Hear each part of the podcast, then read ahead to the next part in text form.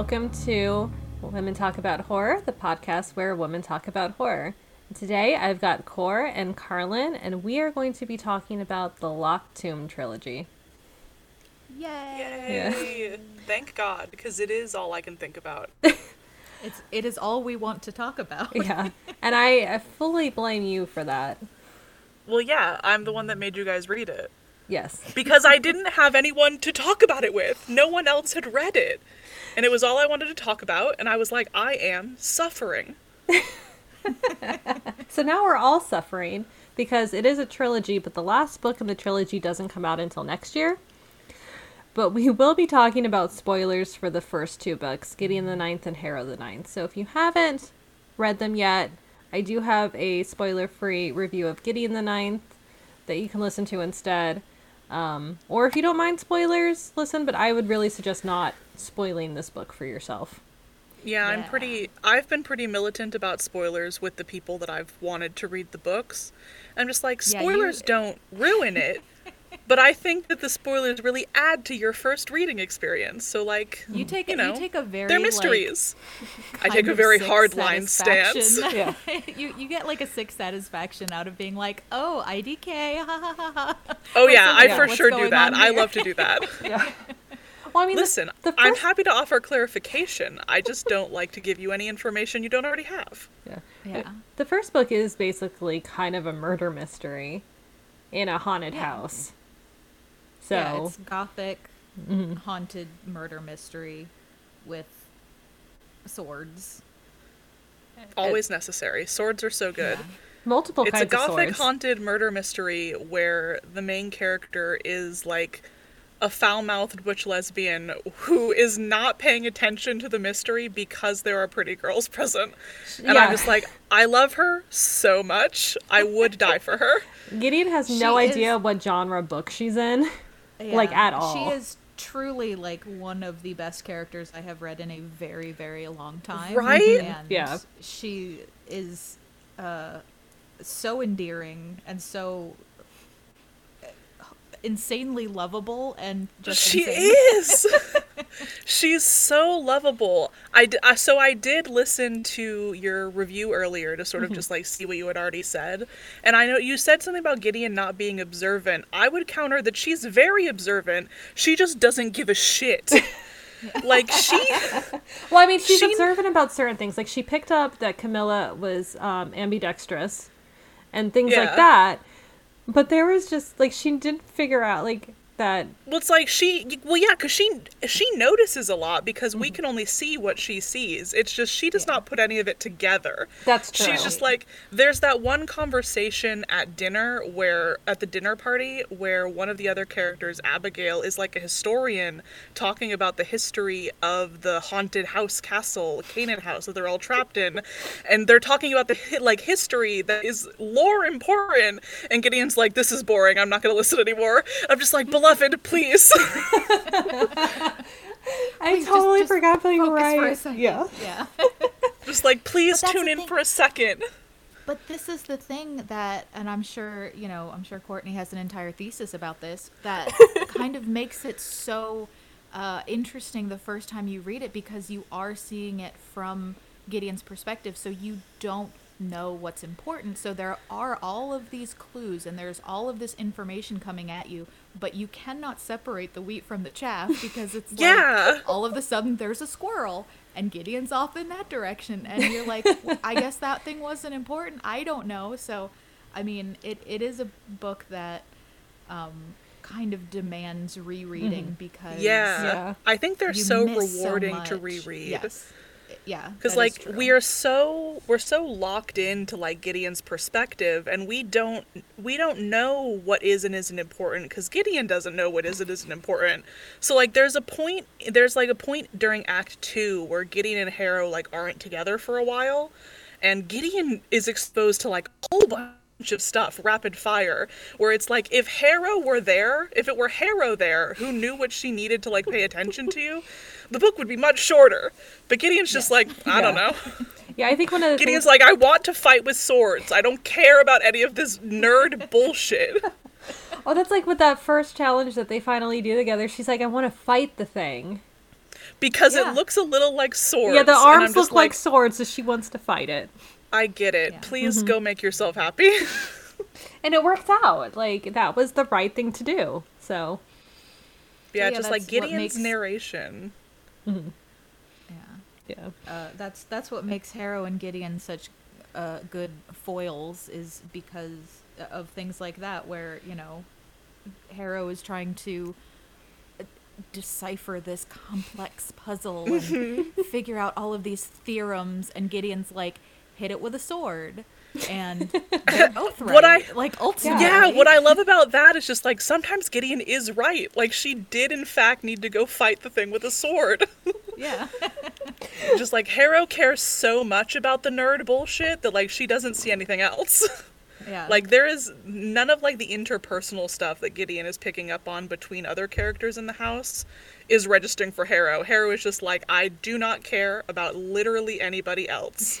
Yeah. I want to know what's going on down in the basement and that's it. And they still end up with friends.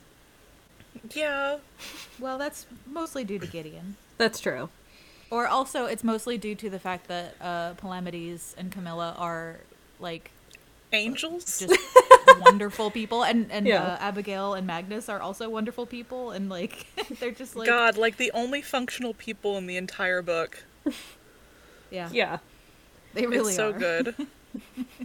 There's like even like when you get to like God, like he's not functional. None of the saints are functional. It's hilarious just how I don't know Yeah, how some so- of these people get through the day, Yeah, but Yeah, I in the enjoy reading book- about them.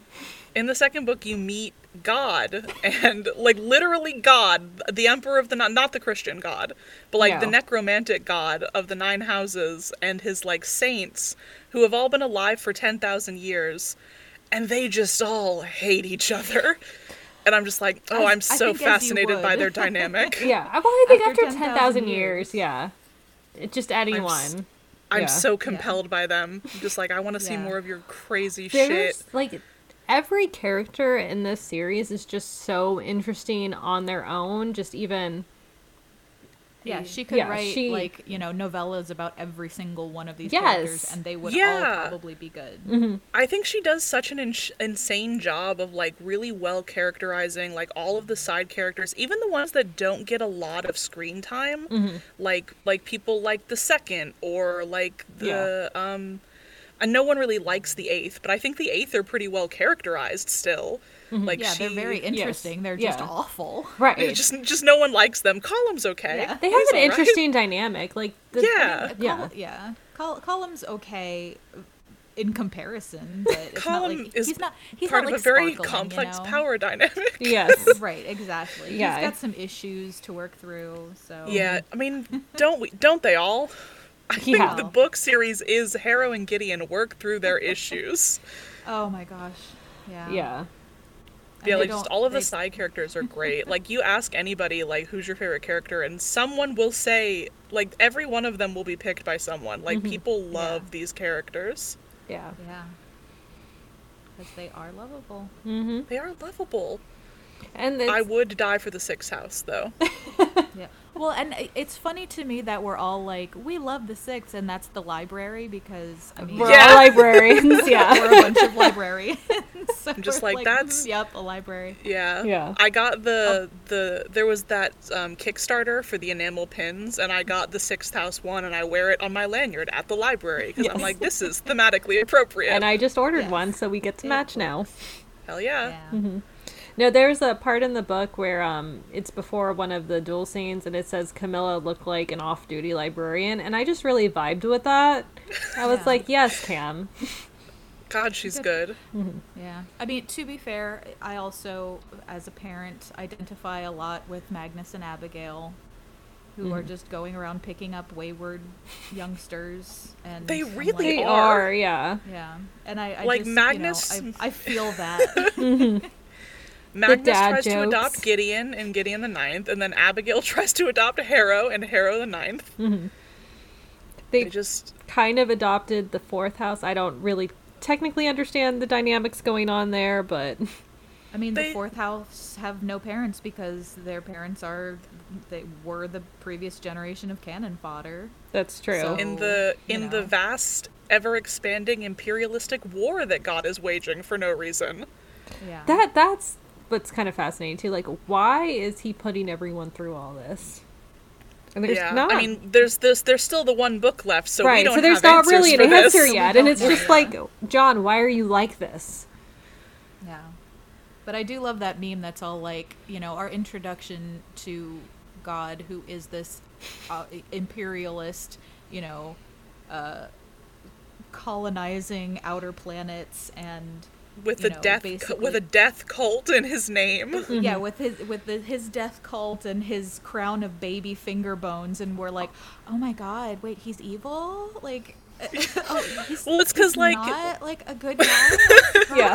Like, and, And like I it's was. true. Yeah. Because like you're so locked into like Gideon and Harrow's perspective and they've Mm-hmm. been raised in the imperialistic death cult their whole lives. They're just like this is normal. And then when Harrow meets John, he comes off as like an affable father figure. Mm-hmm. And like he's gaslighting her the whole time.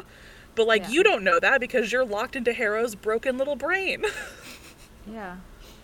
So Oh. here's a question. So you know when, uh, so in in Gideon the Ninth, she, uh, Harrow, supposedly opens the locked tomb. She she does. She opens the locked tomb, and uh, it's this entire thing that you know. Then she falls in love with the body, and so on and so forth, and that's a big part of, you know, her entire, uh, her just her in general and then so when she tells God that she has done this and he says no you didn't is he gaslighting her or is he actually telling her the information that he thinks is correct because I was under the impression that he just thought you could not have done this like he didn't know that it was possible Yeah. for her to have done this Well, he doesn't know Gideon ever existed at that point. Yeah. I, that's what I think too. I, I think in that specific in- instant, John is not.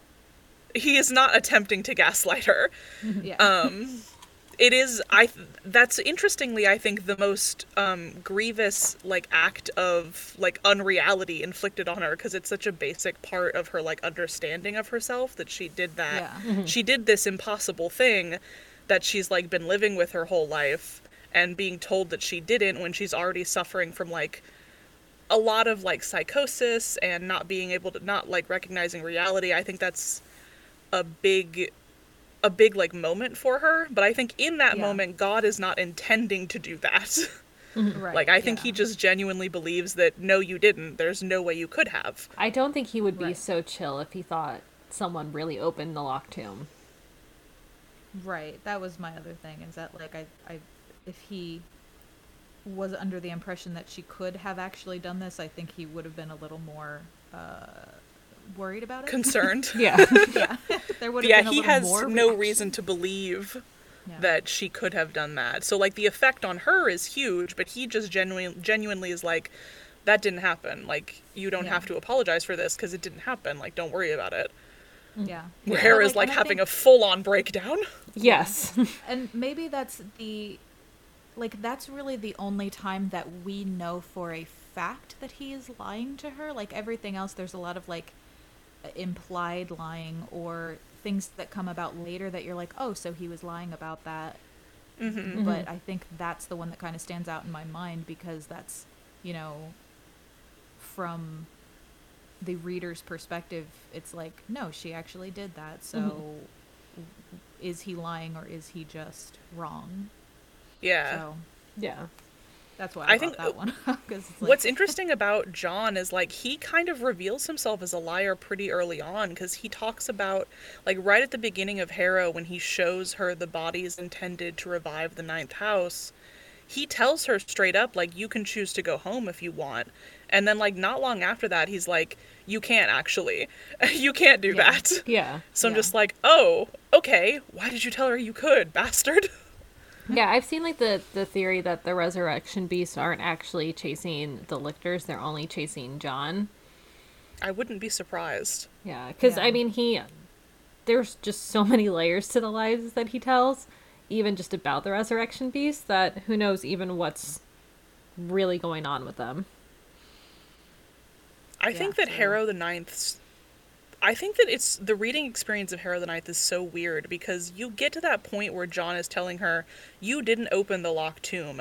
And we as the readers know that she did, but we have been strung along by this book this whole time. We're like we're being told that Canaan House happened differently mm-hmm. and that Gideon is not there at all. She's not present in the narrative, like even in in Harrow's memory. That we're, get to that point where John, tell, at least for me, I was like, did she open the tomb or not? Like at that point, I was like Yeah. frantic. Like I was questioning reality. I yeah, I Tamsin Muir was gaslighting me as a reader. I was like, is this an AU that I didn't know that like she wrote like a alternate universe to her own book series? I mean, she did like that. It was I mean, yeah, te- yeah. exercise and yeah like that's exactly what it was but you know there was and that's one of those things that like i you know i think that for a lot of people that narrative structure uh, in in harrow the ninth is frustrating and if you aren't willing to just sit back and you know kind of go along with not knowing what the hell is happening Mm-hmm. um it it can be very uh it, it can be frustrating and it can be you know a, a less good experience for some readers but Mhm. you know if you can just which, which is honestly why I read the audiobook because or listened to the audiobook because I think if I had tried to sit down and read it I would have just been like I can't I can't get through this Yeah. so Well, I remember before I started reading them, Carlin, you told me you're like you're not gonna know what's going on, and that's okay. Yeah. And then when I started Yeah. the next book, you're like you're still not gonna know what's going on, and it's yeah. okay. You're Even going to more know so even in the less second book. Yeah. of what's happening. it's Like, going the to second be even book- more. yeah. I understand why some people kind of like bounce off Harrow the Ninth because like it's in tone a lot different than Gideon. Like in structure, it's a lot different. Like you're just sort of thrust into this very confusing situation with a very confused protagonist. And I think it's like it's a really bold authorial choice. Mm-hmm. Yeah, but yeah, I sure. I think that it like one especially especially once you have the full picture with what's going on, you're like, "Oh, all of this makes sense actually. Like it works." Yeah. It's just you I understand when people are frustrated by it, but I'm also just like it's really interesting like the Yeah. way it's put together. Mm-hmm. Yeah, I mean, you know, if once you get through it, you're like, oh, I get it now. This makes perfect sense. And or, I mean, it mm-hmm. doesn't. I had to read it twice before it all made perfect sense. I after I read it the first time, I was like sending Core so many questions about like, well, what what happened here? And then when I when I listened to it again, I was like, I completely missed like Yeah. large portions of it where I was like, I do not remember this, you know, this piece of the puzzle or whatever that you know, because I was just Mhm. uh, just riding the wave basically, Mhm. and you know, so the the second read through was much more gratifying. But Yeah. I Carlin would send me a it- simple question and then I would send back like a text novel with lore. yeah footnotes and And of course, I'm sending her stuff like ew head, and like Carlin's asking. Me. but uh, you know it i am not typically a rereader there are like a, a very few books in my life that i've been like i'm gonna go back and read that one again and um this these both of these books i'm planning on reading for a third time uh, Yeah. you know Yeah. pretty soon so i mean they they are worth that kind of Mhm. you know examination i think Yeah, I, they're so rewarding on the reread. Once you like, once you have that context, you can really pick up on how many clues there are. Um, it's like they're there. It's Mhm. just sometimes Yeah. you're. Yeah. It's hard for you to pick up on them. Well, I mean, going back to Gideon, like just I've looked. I haven't done a full reread, but I've looked back at certain passages, and just a lot of this stuff with um when you still think that she's Dulcinea, like that. Yeah, during the Evulsion trial, where Mhm. she's like cradling Gideon and talking about how none of this is worth it, and Mhm. we ask so much, and don't let anyone do this to you again. And then you hit the end of Gideon the Ninth with what becoming lictor entails and what Mm-hmm. it means for the cavalier and you're like oh, and, and with Cytherea's motives and you're like oh god this is so much on the reread i hate Yeah. this yeah, yeah, yeah. Well, one thing that I didn't realize in my read of um Harrow the Ninth until Core said something about it. I didn't realize that one of like in it looking back now it makes a lot of sense that one of the reasons why Mercymorn was so mad at John is because he doesn't actually act like God. yeah like i think based on like what i've seen other people say and like my mm-hmm. read of it and like with the whole Well, it, no, that whole jail right, speech? yeah, that that where his his crimes include eating peanuts at a meeting and saying what do i know? I'm only god where it's like he doesn't act like god. He acts like a man because he mm-hmm. is a man. He's a 10,000 year old horrible man. And mercy is caught up with him. He should be god because Cristabel died for him mm-hmm. Yeah. yeah, and he's So not don't don't sit there eating peanuts like some kind of you know animal. he only ate peanuts the once. Be be worth dying for. yeah, be something worth dying for. Yeah. And I think a lot of her like unresolved rage comes from she doesn't think he is. yeah. yeah. Mm-hmm. So that that And, wasn't because you that was something I was just like she really mm-hmm. doesn't like him, and then when Core said something about that, I was like that makes a lot of sense actually for the things she's saying, and It's so complicated because like I think that she loves him and also she doesn't like him at all. The lictors are Yeah. so interesting. Mm-hmm. Yeah. So, and that's I, I'm I'm really hoping in Alecto that we get a bit more about some of their relationships to their cavaliers because you know Mercymorn does seem so devoted to Cristabel and is so you know offended by the thought that anyone may have just even disliked her a little bit and it's like well what what was their relationship that makes her so you know I mean like I- I I, am know. I'm a I'm a wretched lesbian and I'm just like they were in love.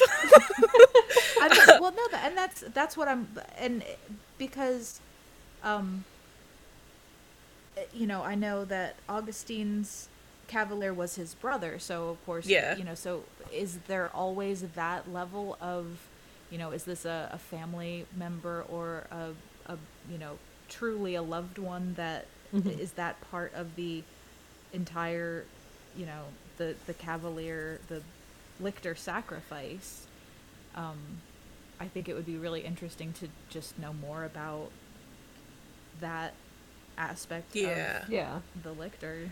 What was, and I think what we was, um, will. I think um, there was an interview not too long ago with Tamsin Muir where um, she said that we haven't seen the last of Mercymorn specifically, even though that bitch died. Yeah, So well, yeah. I'm interested. I'm interested to see about that and if we can hear more about her because I think she is so funny. So I want to hear more Yeah. from her specifically. She's. I mean, I she's think that the- horrible, but I love her. Yes. She's so horrible, but God, she's funny. She's so funny. Um, I, I love how like every time she mentioned Harrow's age, she kept making it younger. Like she was like, infants, yeah. infants as gestures. yeah, like it starts off, you're twelve, you're nine, you're three, you're an infant. Yeah, like I don't know if either of you have read any of the bonus content that's in the back of the Gideon the Ninth paperback. Um, I have because I'm a little freak, I have not. and there's an in-universe essay about from like an academic like in that world about like the nature of the necromancer cavalier bond and it's written in like this it's it's written to like characterize it as this sort of pure noble like like courtly relationship where it's like it's supposed to be ideally like untroubled by things like romantic love or familial loyalty or whatever. Like it's supposed to be above all of that. Like it's this big scandal that um, magnus is abigail's husband because it's not supposed to be that. At least Yeah. the with according to the culture of the nine houses. So oh i'm just like there's some repression going on here with a lot of the Yeah. lictor cavalier bonds huh But I mean, if you look back at like um, mi- you know, medieval history when they're actually like were knights and things like that, like there was a lot of you know writing about like this courtly love thing. yeah But it's it like wasn't actually- of pure Right. love But it wasn't actually a thing. Like it was just something. It was basically the romance novels of rich women at the time who were in, you know, probably in a marriage that they didn't pick. So they were like, "Oh, I love the thought of this courtly love of a knight who loves me and will do anything for me, but I don't have to touch him."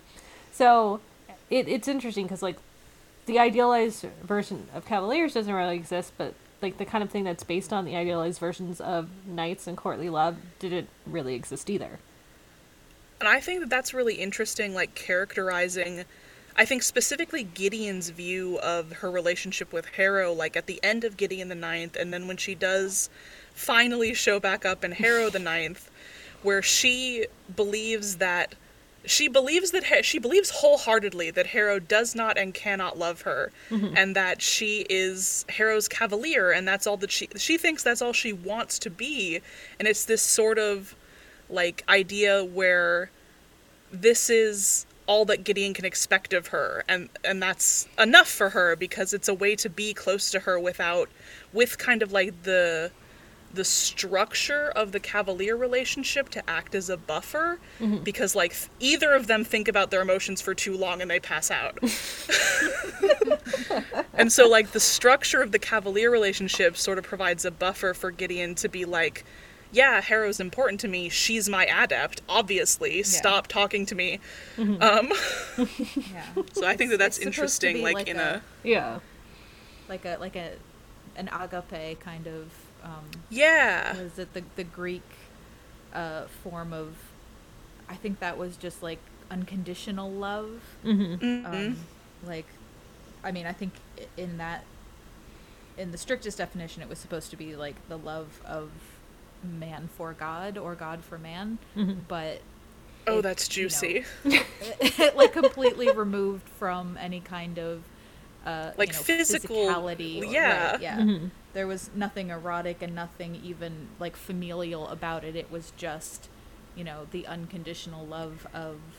Another, it's holy it's like enshrined as right. holy Yeah. whereas like because like the the cavalier adept bond comes from the lictors like that's the reason that bond exists and the lictors are sainted holy figures mm-hmm. like it's a holy relationship ooh Right. that's juicy i love that So, Yeah.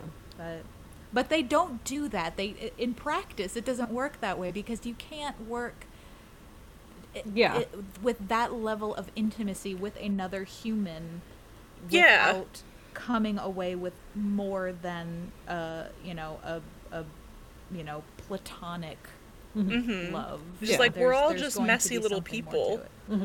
well and then Right, and then you that's- and- meet the lictors and they're all just absolute messes all torn up by grief about these real living people they loved and lost and it's Yeah. not a holy compact it's a tragedy Yeah. Yeah.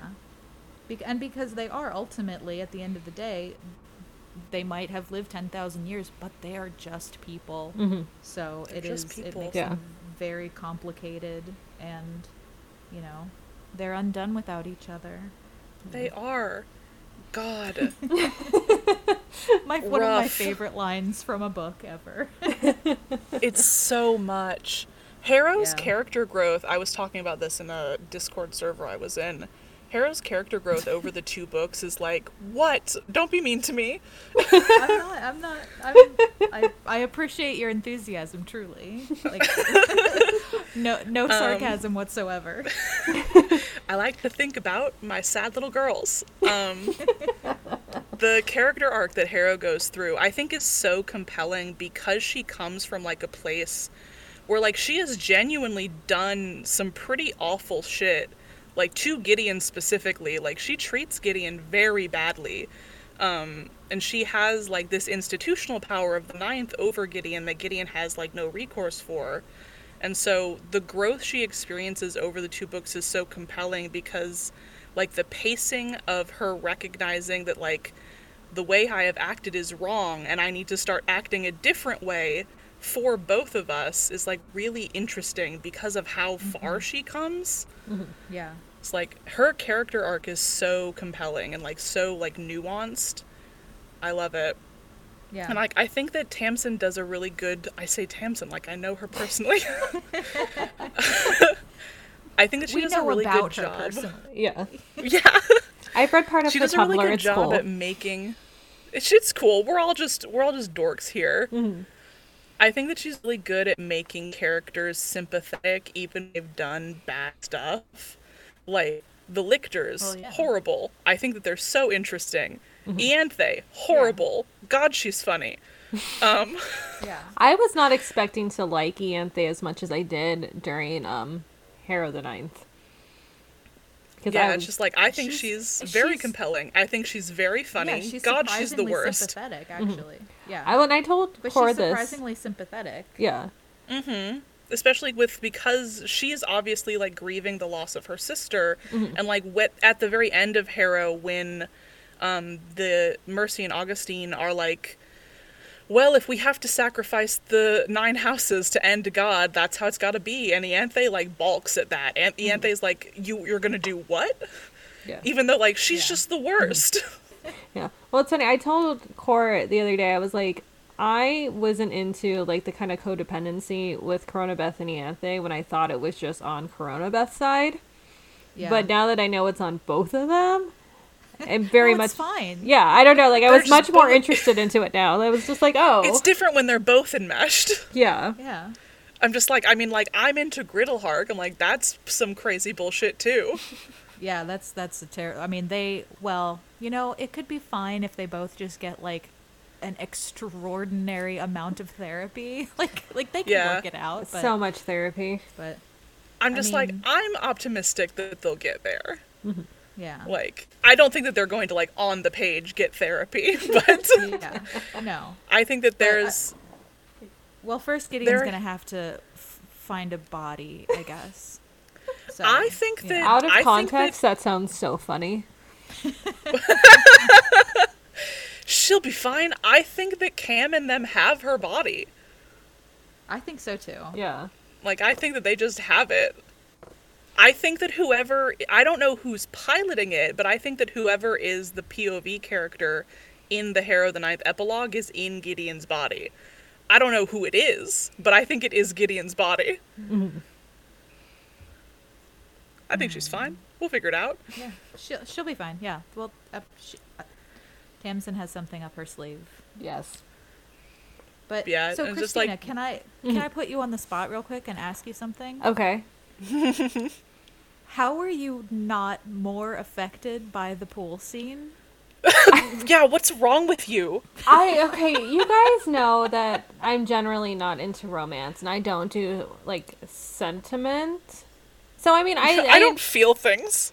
yeah, like I was uh, like it wasn't like I disliked the scene. I was like, oh, they're talking, but it wasn't like They're I- talking, she says. I al- I know they're talking. Yeah, I like, almost I was to like, pull my car over because I was on my way to work and listening to that part and like weeping inconsolably in my car on the way to work in the morning. Like it was it was a bad scene. I mean, I mean, like for me, the the scene in the book was excellent. yeah. I mean, I don't, God. I don't know. Like a lot of the things, like I would text Cora, she'd just be like, "What? But you're you're asking me about that? Like the thing when they find um, Crow's head, and I'm just like, ew, just a head. I'm just like, you're not reacting to, like, Har- Harrow's possible betrayal of everyone in the house. She's just like, ew, head. I'm like, I want to study you. I don't understand you. That's exactly. I was just like, ew, she found a head in a closet. That's icky. No, I, What I the don't. implications? What was the other thing that Cor- Cora and I were like waiting with bated breath, like, oh man, she's gonna get to this part soon. And I don't remember. Cora, do you remember what part it was that we were like? God, oh, I don't gonna- know. I could probably find out by going through our messages, but I don't remember off the top of my head. And I was like, oh man, she's gonna get to that part soon. And then Christina Nothing. just- or Ki- Kitty was just like, uh, I I don't recall that at all. I was Wait, like, what is wrong with you? I don't know. I mean, so I'm not. I know you guys know this, and I don't know if I've mentioned this on the podcast before. I am not a romance person. I'm not a very sentimental person with a general like. I just I don't do that kind of stuff. And it's like, it's not that like I don't want Gideon and Harrow to get together. I just I don't. I don't know. Maybe I don't have feelings. I don't know. Well, it's like I know that a lot, I not a lot of people. I know that some people are like kind of put off by the Griddlehark dynamic because of like the huge power imbalance at the beginning. I'm like, I get that. That's yeah, your it's right. not that. Like, I definitely want them to get together. I just You just don't have emotions. I'm not. She just needs to doesn't need to see it on the page. I mean, like if they got together on the page, it would be cool. But if it was implied, that would also be cool. I'm just, I don't know. The pool scene was really good, and, and I was like, yay, they're talking and communicating and trying to, you know, work through some of these issues. But Yeah. Harrow has stopped lying. Achievement that unlocked. that was my big thing. I was like, wow, she's actually telling her what's going on. huge for her. Because I think that's I think Harrow. that's what I'm I texted of you her. about the scene. I was like, oh, she's actually telling her stuff. Yeah. Whereas I'm I just like what emotionally distraught. Yeah. I figured out what it was. It was, it was uh, the scene.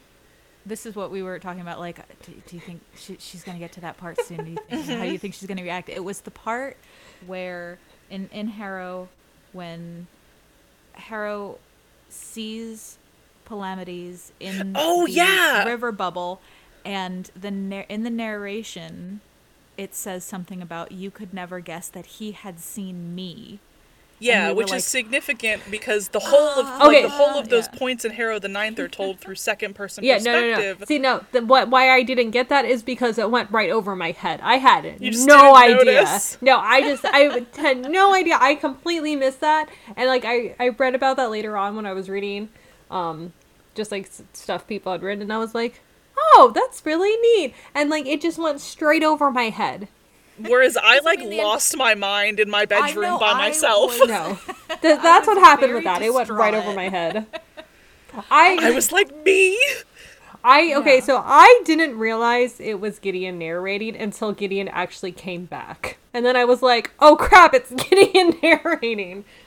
God. I had my it- suspicions. No, I had I had no suspicions But- whatsoever. I was just like, "Oh, this is how I this had one's written." suspicions, but like weirdly, so my experience with that was the moment I heard that Harrow the Ninth was being written in second person, my my first thought for no reason was like it's Gideon, and I was like, See, I I, didn't- I ended up being right, but I was like, I had no support for that guess. I just Yeah. was like, I feel it. I didn't even question it. I was just like, "Oh, she tried something different with this book. Cool."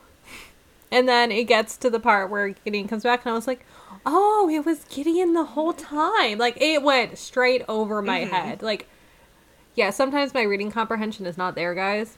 That was when one you of those reread moments. it when you reread it some it's it's like really obvious in some parts like Yeah. the Yeah. her just ragging on Harrow about not knowing parts of the sword what, what Yeah. they're called and we still didn't the know that it was called the pommel. Right, yeah, Yeah. Like now, like the, all Or, that like, stuff the- makes sense, but at the time, I was just like, "Oh, that's funny." It's like her, like the back of her head is telling her what it is. Like that's just kind of what I thought.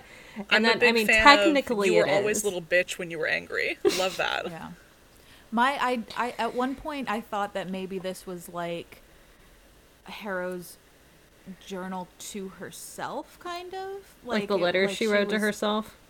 kind of yeah that that sort of thing um because uh, you know it was kind of like she maybe she's just being very self-deprecating and she's writing this because she feels so like disconnected from herself but i don't know there was it, it didn't ever really stand up and i kind of got I don't know. I, I think maybe it's just wishful thinking that we're like, oh well, maybe it's Gideon who's who's telling the story now, and you know, you you just get that in your head because that's what you want. Yeah. hmm and, And, lo it know. was Do you guys want to know the other? then- Oh, go ahead. Go go ahead.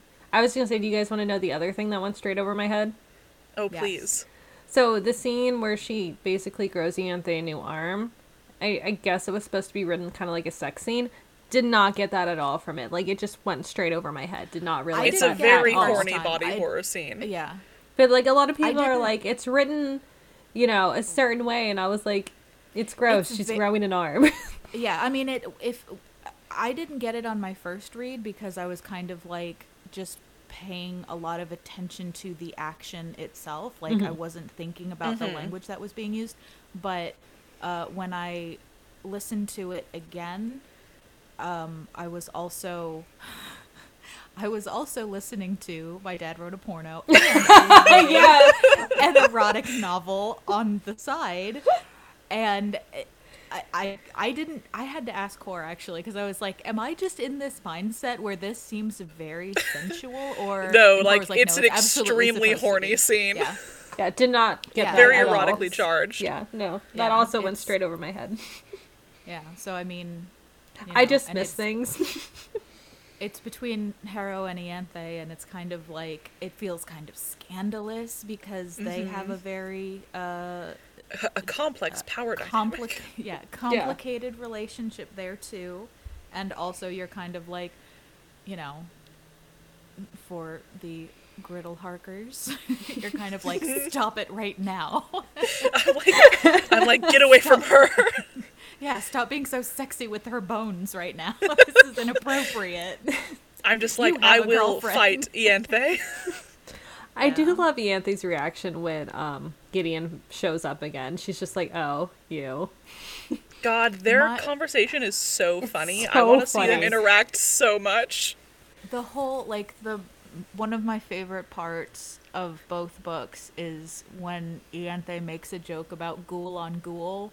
and and Gideon has just been like completely tearing her to shreds, insulting her, and all of a sudden Gideon's like, "Forget everything I just said. Let's get married." And Yeah. I'm like, They have the same sense of pun. humor.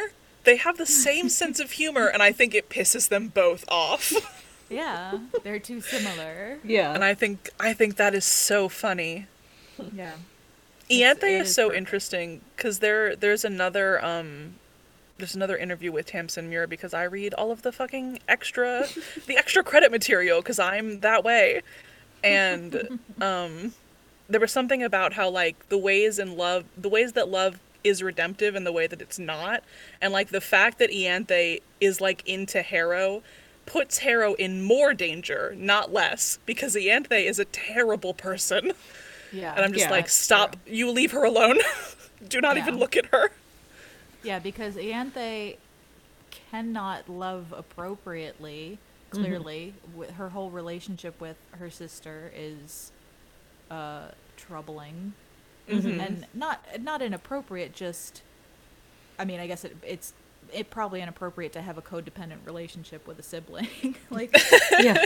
you know, It's not like it's not creepy in the way that it could be creepy. Mm-hmm. It's Right, just there's no, like, like- it's not like a twin cest kind of thing. It's just Yeah. that they are Yeah. uh, you know, reliant on each other in way too much, too much. Yeah. There's say. also kind of a power dynamic there going on too, because like in the duel scene in the first book, when um, I completely forgot their cavalier's name for a second. Naberius. Naberius. Yeah, when he tries to challenge Babs. Cam after she's already hurt, and Coronabeth tries to stop it, and Ianthe's like, "No, it's going to happen." Mm-hmm. And then Yeah. she was like, "What are you going to do about it?" And Coronabeth's like, "I can't do anything about this." Mm-hmm. There's a really interesting dynamic between them where like Ianthe obviously has the like the necromantic power to like enforce her mm-hmm. will on their partnership but i think that corona has all the social power so it's mm-hmm. there's this really interesting like power balance between them i'm really really interested to see what corona does when exposed to the boe so, a group Yeah. of radicals who have su- who have pretty recently lost their very charismatic commander um, I want to see what Corona is going to do in that situation. Well, I'm really interested to see too what just what Corona Coronabeth's going to do in general because the there was that interview where Tamsyn was talking about how she was going to name them like Kana Bell, Kana Beth. Kana, Kana Beth and Abella. Yeah, and she's like, and then I was like, well, that's just being like bad It's twin, good little on the twin, or nose. slightly badder twin, slightly lesser twin, and that kind of implies that Coronabeth is the slightly worse twin. Yeah. And I do, I would kind be, of interested to see that. yeah, I think I would be a little surprised because, like, it's entirely possible she, like, switched their names around at some point. Yeah. Like, Ianthe's pretty bad. My but my kind of theory with that is Cain did kill Abel. So I wouldn't be surprised if Coronabeth is the one to kill Ianthe. God, I hope so. That would be so cool. I mean, not for them. I'm sure that would just That really would that would be them up. terrible for the two of them, Be but pretty devastating for them. yeah, But like, ooh, it would be dramatic though. Mm-hmm. Yeah. yeah. Because that's what I got from the original names, like which I find Mm-hmm. interesting. Yeah. Yeah.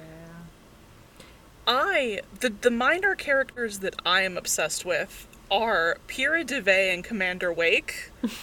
I, want, do to, want know, to know more about them. I want to know about Gideon and Pyrrha's. Uh, Gideon the first.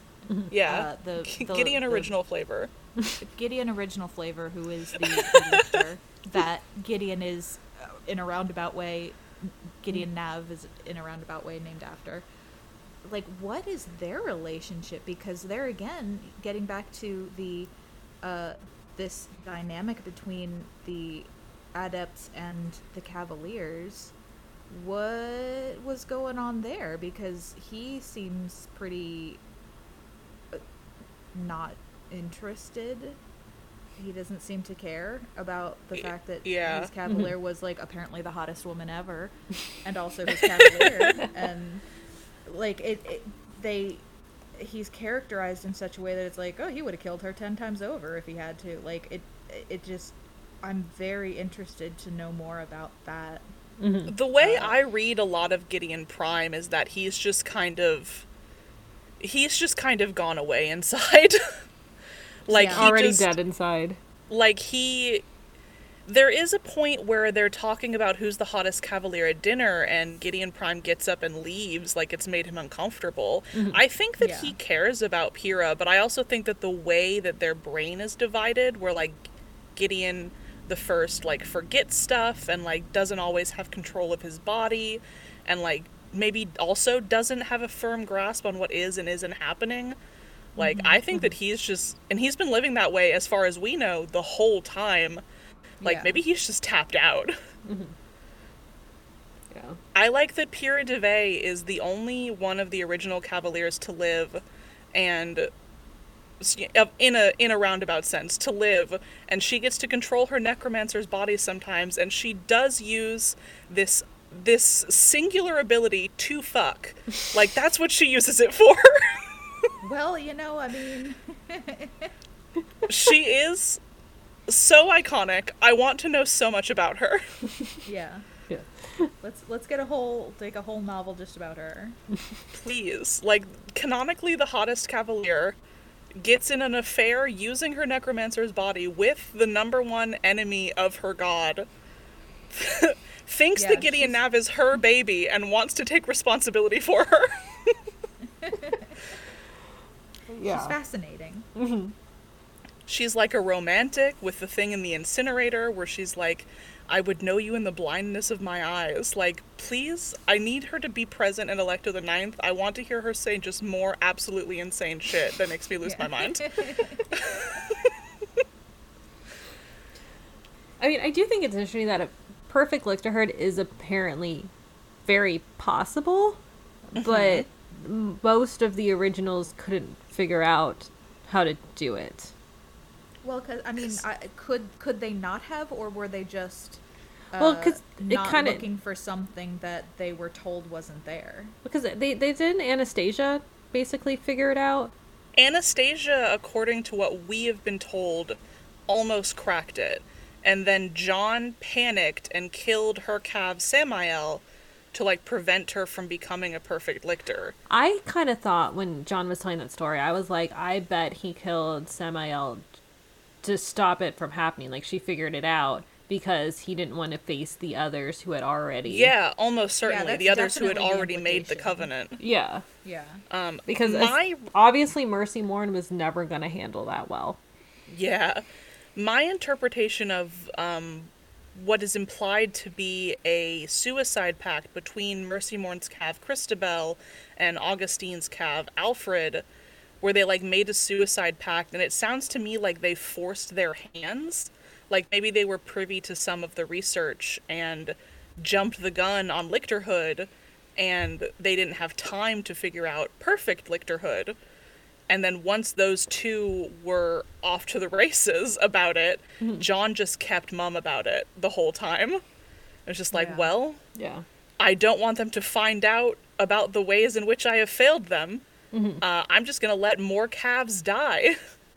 Yeah, and 'cause- he's clearly willing to do that because he throws a whole new batch of potential lyctors into Canaan House with no instructions. Like he's just mm-hmm. ready to let calves die if it suits his purposes. Yeah.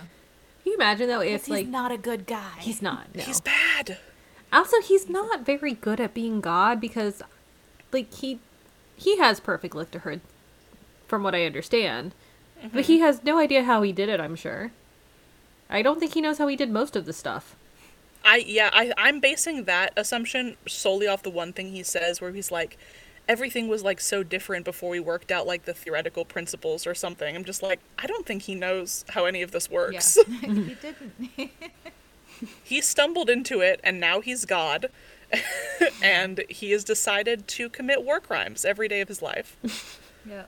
Yeah, I'm really interested to see if there'll be like a recap of how he became basically God in the first place. Like, mm-hmm. I, I- I'm wondering if he was the cause of this apocalypse that then he resurrected everyone for. You know, like I, I wonder how, uh, how much of the villain is he actually? Yeah, Yeah. I think that I think that he I think that he probably had a hand in it at least because of the like the charges Wake lays at his feet near the end yeah. with the how many babies died in the bomb Gaius. Yeah. Um, yeah. But I think that even without that, the fact that he is like committed just un unimaginable like cultural genocide on humanity and instituted his own like horrible death cult where the only things that exist are things that matter to him are is mm-hmm. pretty bad.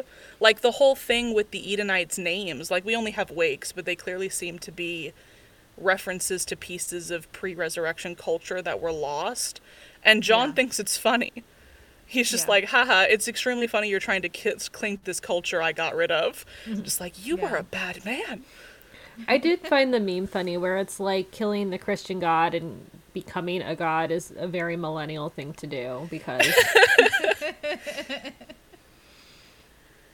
It's just like, he's just, he's just like a, a English major who was terminally online, who got, who became God somehow, and this is what happened.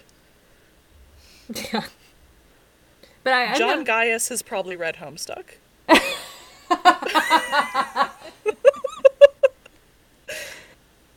So, predictions for Alecto. God, I want them to kiss. Okay, so wait, let me ask you a question because I read the pool scene, the end of at the very end of the pool scene in Gideon the Ninth. I forget what the what the last line is that someone says, and and then she could say no more. I take that as kissing. It's not explicit kissing, but I That I personally don't think so. I don't think so because I think they're both way too repressed still. Like they have not earned that yet. they are nuns, so I mean, They're like the end of Harrow the Ninth is Gideon thinking that Harrow is incapable of loving her because she loves the chilly weirdo in the coffin, and that is like revealed to her at during that scene. So I I do not think that they kiss in that scene. I I part of it is also like with the amount of buildup we're getting to their relationship. I think that if it happen, if it does happen, it's going to be like on the page. Like I think that she would give us that. Yeah. okay. Well, I choose in my mind. but There's a lot of you- you fan do- fiction that backs you up on this. Yeah, you make you make a good point though, and mm-hmm. I can you know I'm I would I I guess I wouldn't argue, you know, with someone who said that it wasn't. there. Yeah, like But- I I think that I I think especially like before Harrow came out and we got less insight, we had less insight into like what how Gideon perceives like their relationship. That like ab- that was absolutely a thing that tons of people thought happened. But I Yeah. think that with the kind of buildup we're getting, if it happens, I think it's gonna happen happen. yeah. I just kind of love how dumb Gideon is about about this because she's just like she wanted to forget about me. She obviously hates me and doesn't care about me.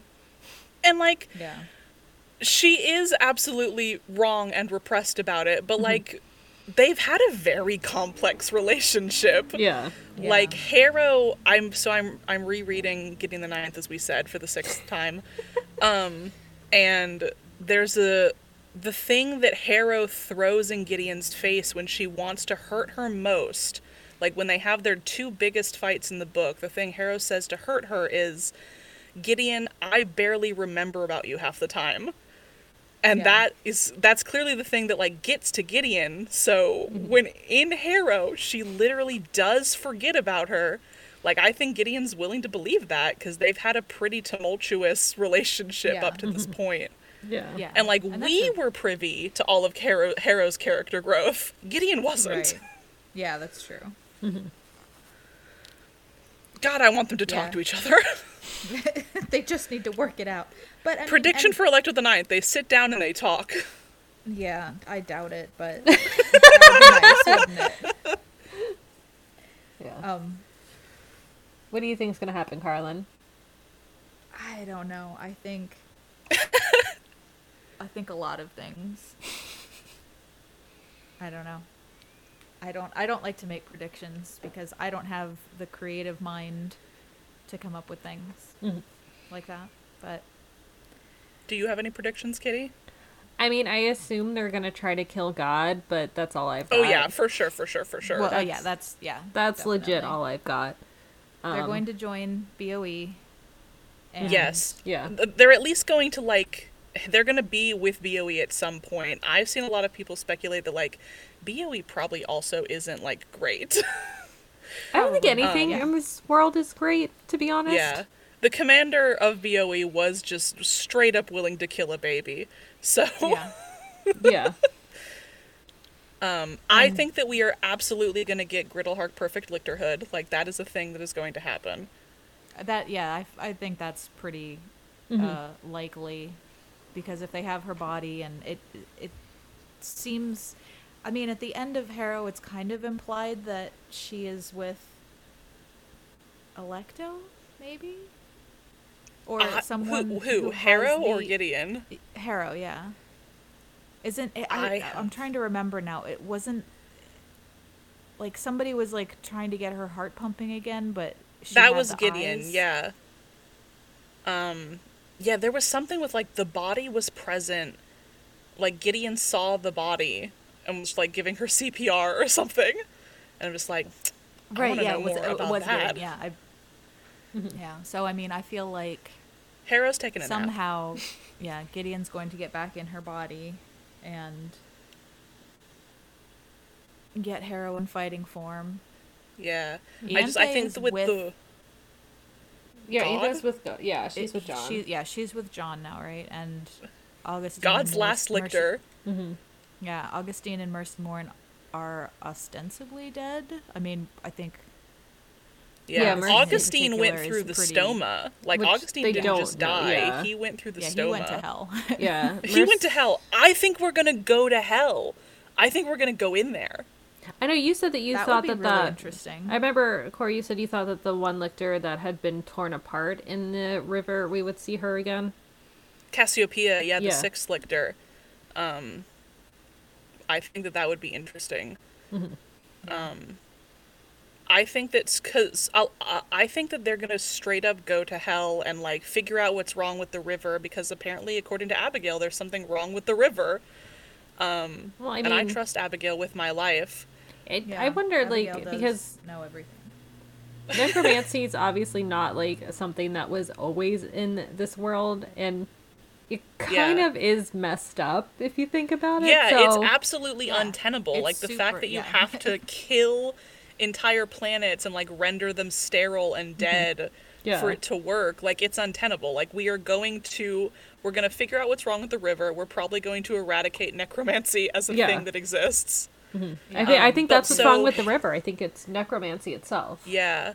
So like Harrow's name according I think according to the the name pronunciation guide at the back of the paperback is a reference to the harrowing of hell, which is like biblically like when someone I think it's when Jesus goes and like pulls people who des- don't deserve to be in hell out of hell. And I'm like, I think we're going to go there. We're going to go to hell and we're going to pull some people out. And put God in hell, maybe. He deserves it. Wretched little man. yeah. Big jerk. Asshole. I think that Pal is okay. I think that he's yeah, all I think that. Do we think there's a possibility of a Pal and Cam perfect lyctorhood? I think that depends on whether or not they're able to recreate his body. Um, I think that at the very least they've got some sort of imperfect lyctorhood where maybe they are body sharing. Because that's Yeah. kind of what's Um, implied in the. End yeah, of- because Cam for sure has his eyes. hmm Um, Yeah. But I don't know if they're able to reconstruct his body or not. Yeah. Well, were there? I mean, so there aren't any adepts from Canaan House with BOE because it's Camilla and it's Judith is Coronabeth, there. who we know. Oh, Judith is there, but she's stuffed in the trunk. She's not like Yeah. Ju- Judith is is not. Judith doesn't seem to be there by her own choice. No, but I, she Judith- is Judith there. consent to this, so I don't know if she would consent to, you know, trying to uh, put together a body. I don't. I don't know. You don't. It doesn't. Has not really gotten into what the second house's uh, uh, specialization is. Has a they like do they like do like a fucked up version of siphoning where they pull energy out of combatants and like use it to um like supercharge their cav okay. um if i remember correctly and it's there's Not- something there's a, like a juicy little tidbit where like all of their opponents die screaming while they get the life sucked out of them Oh yeah, Lovely. So not necessarily a uh, useful tool in No. creating a, a host body. So yeah not a flesh or bone magician it seems like spirit magic which is the kind of magic i don't think they really need at that point Uh, right. And then also, you know, the whole point of Blood of Eden is that they disagree with necromancy, um, Mhm. just as a practice.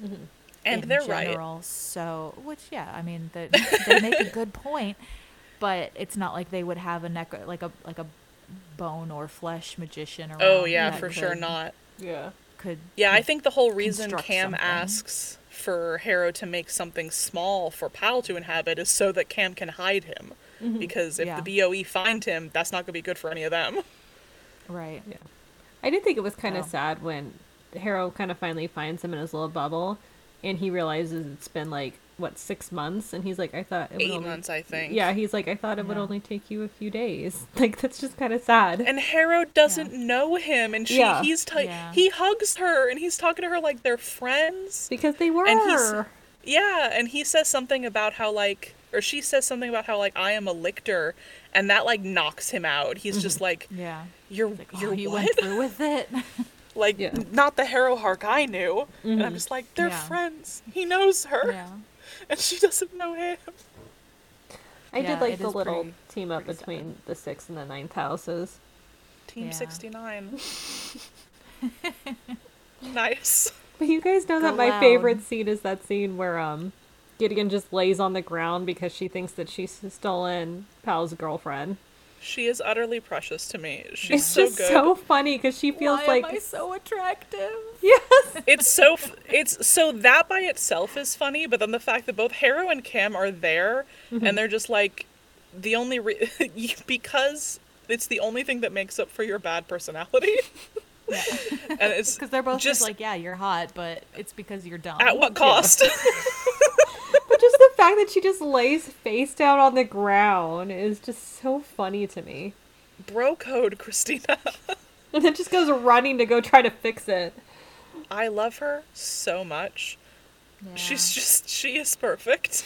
she is a precious little gem though like she's She so and that's that's one thing about them that first of all it's very funny to me when they talk about the horrible little teens that are a couple of years younger than them because they themselves G- Gideon Or just and wretched Harrow teens. are Yeah. horrible little teens, and there's so much like there's this innocence and naivety to them that is uh, you know it just you you just want to like clutch them to your bosom and be like little babies please stop making your lives so hard because and but Yeah. it, they're out there doing these you know Harrowhark is running an entire planet and Mm-hmm. you know having to keep this whole death cult going Mhm. and you know Gideon is just this poor neglected orphan and eh, you know it's like they just want love and both you know, of them Gideon's are like- utterly failed by every adult in the ninth house. Like, Yeah. even like Aiglamene, who is probably the best of them, just kind of stands by and lets a lot of it happen. Like, Yeah. she lets Harrow do whatever she wants, even when it they are objectively terrible things. Like, Gideon, she's. Aiglamene is the only person that shows, like, Gideon any kind of affection and Gideon has a bit at the beginning where she's just like Aiglamene didn't love her and would never give her a word without edges and I'm just like they just let all this happen to these kids. yeah Well, I mean, Yeah. Ortis brings that up in Harrow the Ninth, where he was like, "I'm really sorry. I shouldn't have let this happen to yeah. you." Yeah. It's like I was 35 and you were teenagers in a lot of pain mm-hmm. and I should have Yeah. said something and I'm just like Yeah. yeah, they're But just I mean- kids. you mm-hmm. know he was what so he was a mid teenager when his father killed himself for Harrow's parents Mm-hmm. and he said Yeah, I something think he about was how 18 kind or of- something. Yeah. yeah he kind of blamed her a little bit Mhm. and Oh yeah. but you know when they were children growing up he I, I don't know how much he had to do with her then but i'm sure he kind of resented her because you know his father was more dedicated to her and her family than to his own family Mm-hmm. so i mean ortis was kind of they did him dirty too Yeah. oh yeah, the he's a Ninth very House is messed up. yeah Because, like, Ortis was all of a sudden the only kid left in the whole house, except for, like, the, the reject and the precious reverend daughter. Like, all of his Yeah. friends are dead. They're Yeah. just gone. yeah Like, he's had a pretty rough time of it, too. Yeah. And, it, and it seems like everyone was just kind of scared of Gideon after she didn't die when she was supposed to. yeah Yeah. Or the, the reverend parents were, at least. Mm-hmm. yeah And then everyone it's else was just like, well, they they hate her, so we should too. right Mhm. even though she's a baby but whatever She's a baby. Yeah. I remember but, asking. you know the oh, go ahead. oh go Ahead. Yeah, I was just gonna say the um like the part at the dinner party where Magnus tells like the most god awful dad joke anyone's ever heard.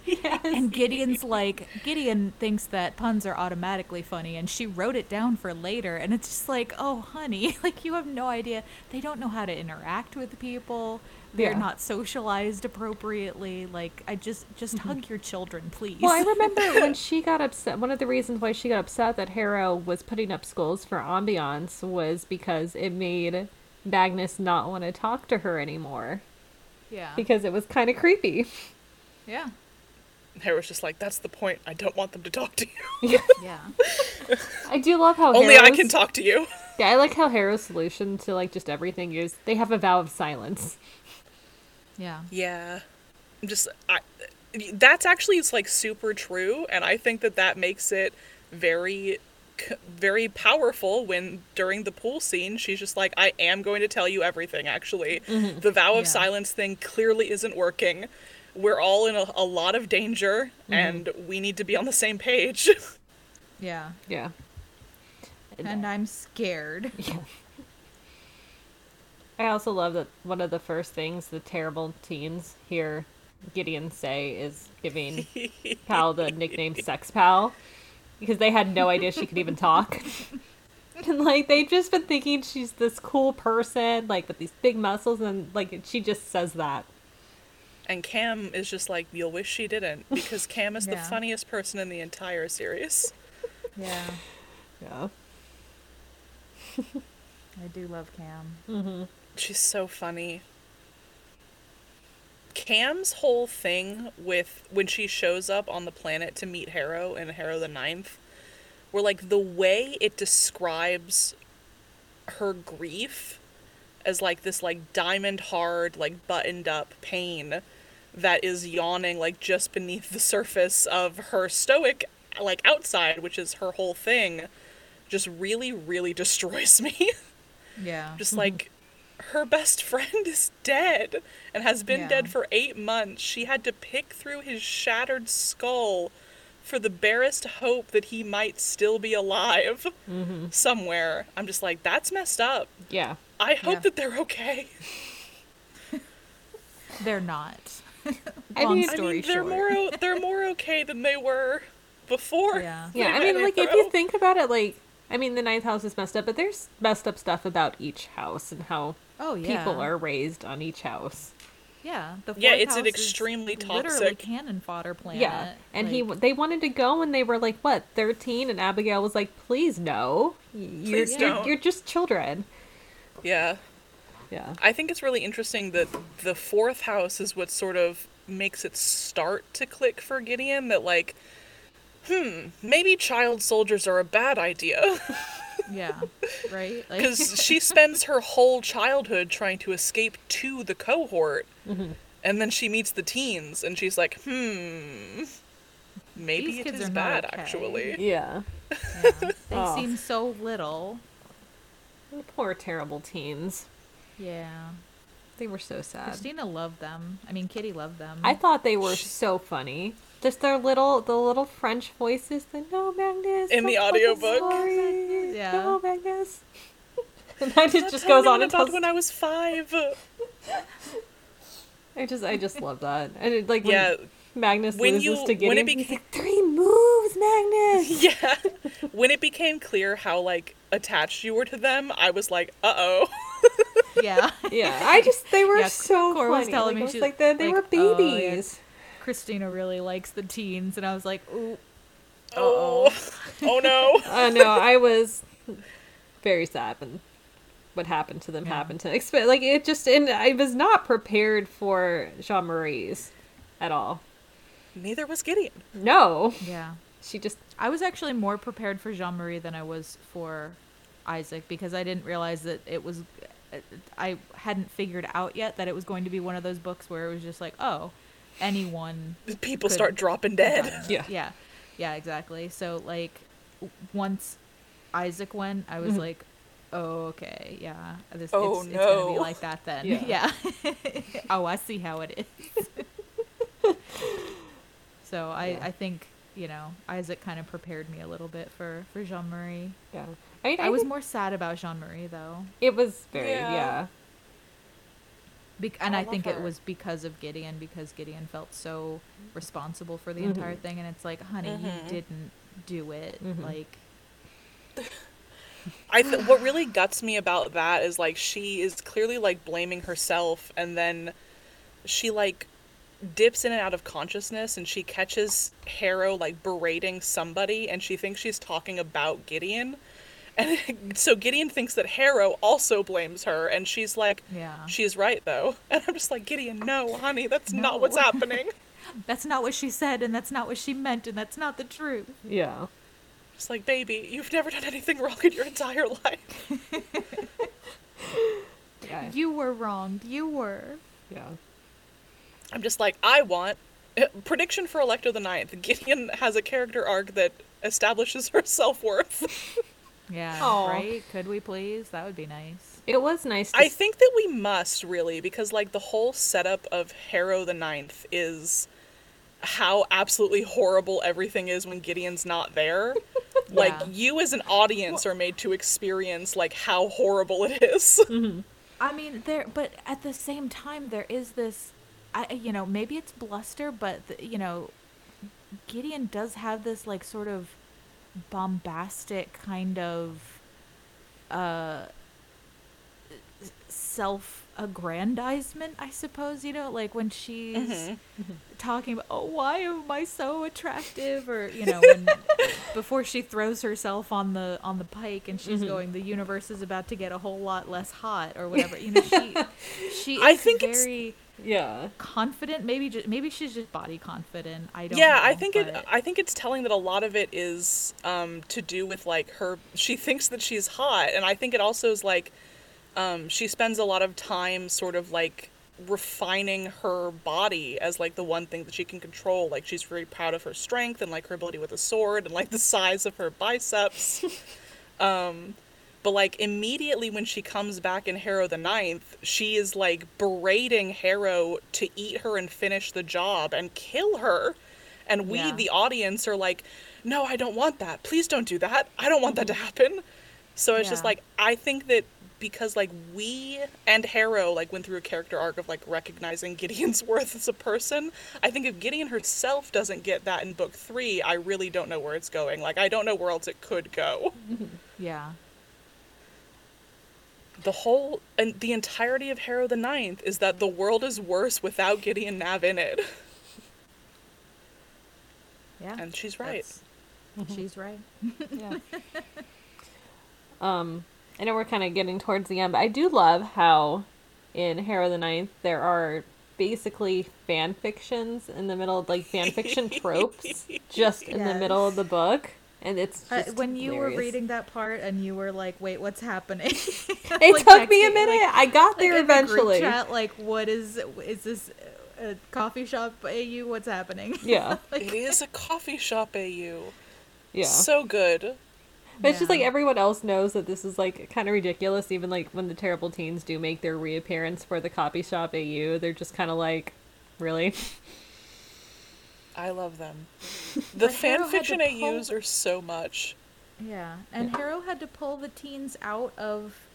I don't know what happens when someone is dead, but they were that, Mhm. and she like yanked them out of that so that she could set up her fantasy realm where Gideon doesn't exist, and you know, I like that Abigail's like, "Hey, knock it off! Yeah. I think it's don't so don't do that. I had to, I had to send them back." I had to put them away. I think it's so Yeah. heartbreaking that like Harrow's subconscious like pulled together allies in the river bubble without her mm-hmm. like really meaning to. She just she reached out for help and the ghosts came. Mm-hmm. Like, oh, Yeah, I think the the other reason why I kind of went over my head for a little bit what was going on in the river bubble is um like she killed off certain people and mm-hmm. looking back now I know it's people who were alive but Yeah. at first I was like you know I did cuz I didn't know that Pal, uh, Pal was still alive so I was just like oh she's just killing off people again so this is weird um but like looking back I was like oh she was killing off the people who couldn't be there because they weren't dead Yeah, yeah. The river bubbles were really opaque. Like the significance of them were really opaque to me for a really long time. Um, I think just because I was confused and I was like, I don't know what's going on. Um, but when you read back, like there are clues there. It's just I was missing all of them. yeah right. I Because it's think that the river bubble it is confusing. I think that the river bubble AU sequences are a big check mark in the list of is Griddlehark meant to be specific like explicitly textually romantic. I'm just like Yeah. there are literally fan fiction AUs in there is a coffee shop AU of them in the book. I so Like I think that's pretty straightforward. I mean, it's funny 'cause funny because like I've never seen people like actually say this, but I've seen like posts on Tumblr like referencing like people not realizing that Gideon was a Oh, they're just lesbian, gals and I was being yeah, and I was just like, not the idea of not okay, I was so like, like, how I think could if, someone miss that? Like, if you've got blinders on, I think that you If- could yeah, if you are theoretically miss deliberately Griddlehark. Mm-hmm. But the fact that Gideon is a lesbian is evident in the text 100% of the time. She is constantly ogling Yeah. Coronabeth. She, yeah, she wants Dulcinea's ex- exclusive attention. Mm-hmm. Like, girl's gay. yeah. I mean, like I've Yeah. never seen like anyone actually miss that, but I've seen posts referencing people miss that, and I was like, but how would someone even like, yeah, Yeah, I think How- that those people who that miss it come from like come from like review sites oh, where like it's it's not peop like it's not the population of Tumblr who is missing it. God forbid that is not happening. Um, but it's like people who aren't exposed to that kind of like internet culture who are just like, I don't believe that gay people exist. yeah. gals well, that's being the thing. I feel pals. like, yeah, you would. It would. It's. It, I feel like it would have to be pretty deliberate to miss the entirety of any kind of, you know, gayness in the entire Gideon thing. Like, explicitly has titty mags. Like, yeah like she's i mean but and even I, I don't know i can't i can't even imagine getting through the entire thing and being like those girls feel nothing for each other but mm-hmm. you know good old They're sisters. yeah. I'm yeah, like, they're just, are they? They're good They're- buds. they're really not. and then and, and then in um in Harrowhark or in in Harrow the Ninth, it it's you know it's there too. Mhm. You know, Ianthe is very obviously uh, interested Mm-hmm. in Harrow, so uh, you know I don't know. Yeah. I feel like it's deliberate. It, I mean, it absolutely is. It, it's insane. It would be insane. It just confuses me because I'm just like, yeah. I'm just like, there are, there again. I read an interview with Tamsyn where I'm so sorry I'm like this.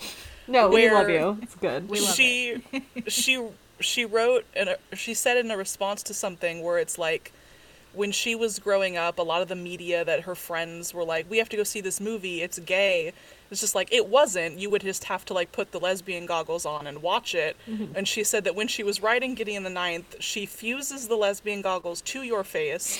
And like she explicitly she says she explicitly wanted to make a like a, a situation like an environment where every single woman could theoretically date any other woman at any time. And i'm just like and that is absolutely present. People are out here Yeah, shipping literally that. everybody. Yeah. Yeah. Mm-hmm. and for people to miss it i'm just like you just are not privy to Yeah. the existence of gay people they do not exist in you your just reality you want to miss it. Yeah. I think you know, like, come on, get serious. get serious So. It's a good book. It is. it's They're a really good good book books. You should read both of them. I could talk for way again. longer about Yeah. stuff frankly I mean, we're because we're just kind of all over the place. We're Yeah. we're hitting all the notes, but yeah, mm-hmm. there's I mean, there's so much to say and uh, dissect mm-hmm. in in. there's a lot of books. layers to peel Yes. back Yeah. Mm-hmm. can't wait for Alecto the Ninth to sh- to be published, and then I can reread the entire series again and find even more horrible foreshadowing, where I'm just like, oh god, while oh, I'm that's reading. what that meant. Oh no. Yeah, my only problem that I have with the series is I can't read the last book yet. It's terrible. I blame Core for this. It's my fault. I work at Tor Publishing. Yep. She is Tamsyn Muir, and she is on I am purpose from New Zealand. trying not to uh, put out her book too soon. Mm-hmm. She's got to build that hype. I mean, I get that, but I just want to know what happens because I just like knowing what happens. I mean, She blames me all the time that she can't know what happens. I'm like, I also don't know what happens, Christina. I too am suffering. Yeah, you know, hmm. we have to blame someone for our suffering. we do. I mean, that's fair. It is my fault that you guys read it, so And It's, now, I mean, I was I planned on reading it anyway. I just didn't. It was just you saw to me it. go off the shits on Goodread, and you were like, Yeah. "Oh, I have to And know what's like- going on with Courtney." Right. It was one of those things where it was like it was already on my list, and then you were like, "Yes," and I was like, "Okay." So you know, I, I you and I have some similar tastes in things, so mm. I trust your judgment. So I'm when so you honored. were like, Nobody else does. "Oh, well, you know what? They're wrong." Yeah. I mean, I didn't expect to like these books as much as I did, but I love them and I'm really obsessed with them now. Like, I, the last book review I did for this podcast was supposed to be a different series of comics, like, and I just couldn't think about them enough to actually do a review on them, so I had to do Gideon the Ninth. It digs Yeah. its little claws into your brain. It really has. And now, Well, it's like how hopefully, Carlin it'll was dig saying- into more people's. Yeah, hopefully. Just join us in suffering. Mm-hmm. Yeah, Carlin was saying how she's not usually a rereader. I am usually a rereader, which is probably why I have read reread them a lot. it's like my normal tendency to reread, coupled with like the rereading the series forces you to do. Yeah. just like I'm just trapped in a cycle. Yeah. Because they're, they're good. it though. Mm-hmm. There's Yeah. there's payoff there for sure. Mm-hmm. and you know we're all So- librarians, so you can take us at our word for that. You should read Yeah. these books. Librarians have universally good taste. Yes. Oh, that's not true. not to uh, you know, put too fine a point on it, but I know some librarians who I'm like, oh really? Ooh. Well, I do love how into, okay. one of our coworkers will just fully be like, "Yeah, I'm reading trashy romance novels right now." I mean, she knows what she wants. That's I know, and I respect that. Yeah, she knows what she's about. Yeah. It's cute though because her version of like a trashy romance novel is like, you know, The, I the don't know. Bridgerton books. right or you know it's like like a, a retelling of pride and prejudice where they actually you know have sex on the page or something Definitely have to come back to this again once Alecto the Ninth comes out. oh man After yeah. we're all done, like freaking out. Yeah. yeah there's gonna be a lot of freaking out We'll have maybe Yeah. we can do like a of, of the group chat yeah. yes. maybe we can do like a, a like a first kind of like reaction to it when it comes out. yeah mm-hmm. Yeah, but thank you for talking about this with me today, guys. Thank I you know for having there us. is Thank you so much more we the could say. yeah. I know there's so much more we could say, but really just go read everyone listening just go read the books. yes go read the books do it We did. If you've gotten this far and you haven't read them, I'm so sorry That's true. yeah I can't even imagine because I feel like it would just be incomprehensible at this point. yeah. I mean, so if you have But I read hope the you've had books, fun. yeah, if you have read the books, let me know on Instagram. Tell me what you thought. Did you like it? Did you find, you know, what did you think about our interpretation of some of these scenes? Just if you didn't like it why are you wrong yeah. Do you think it's about lesbians? did, did you get that subtext or did you miss it? Like, you know. subtext Did you read the text? yeah. did did certain things fly over your head like they flew over my head a lot apparently? You know, with I realizing mean, the Gideon answer was is still yes. there. Anybody, someone, there is not a person out there who will have read these books and got all of it on the first Yeah. read through. Definitely not. Yeah. So yeah, well, thank you for having us, Kitty. It was a lot of fun. Yeah, fun. for It was, yeah. Thanks, guys. Women Talk About Horror is produced and edited by Christina Pez. Music by Feslian Studios. Please follow us at Women Talk About Horror on Instagram. Please join us in two weeks for our next episode.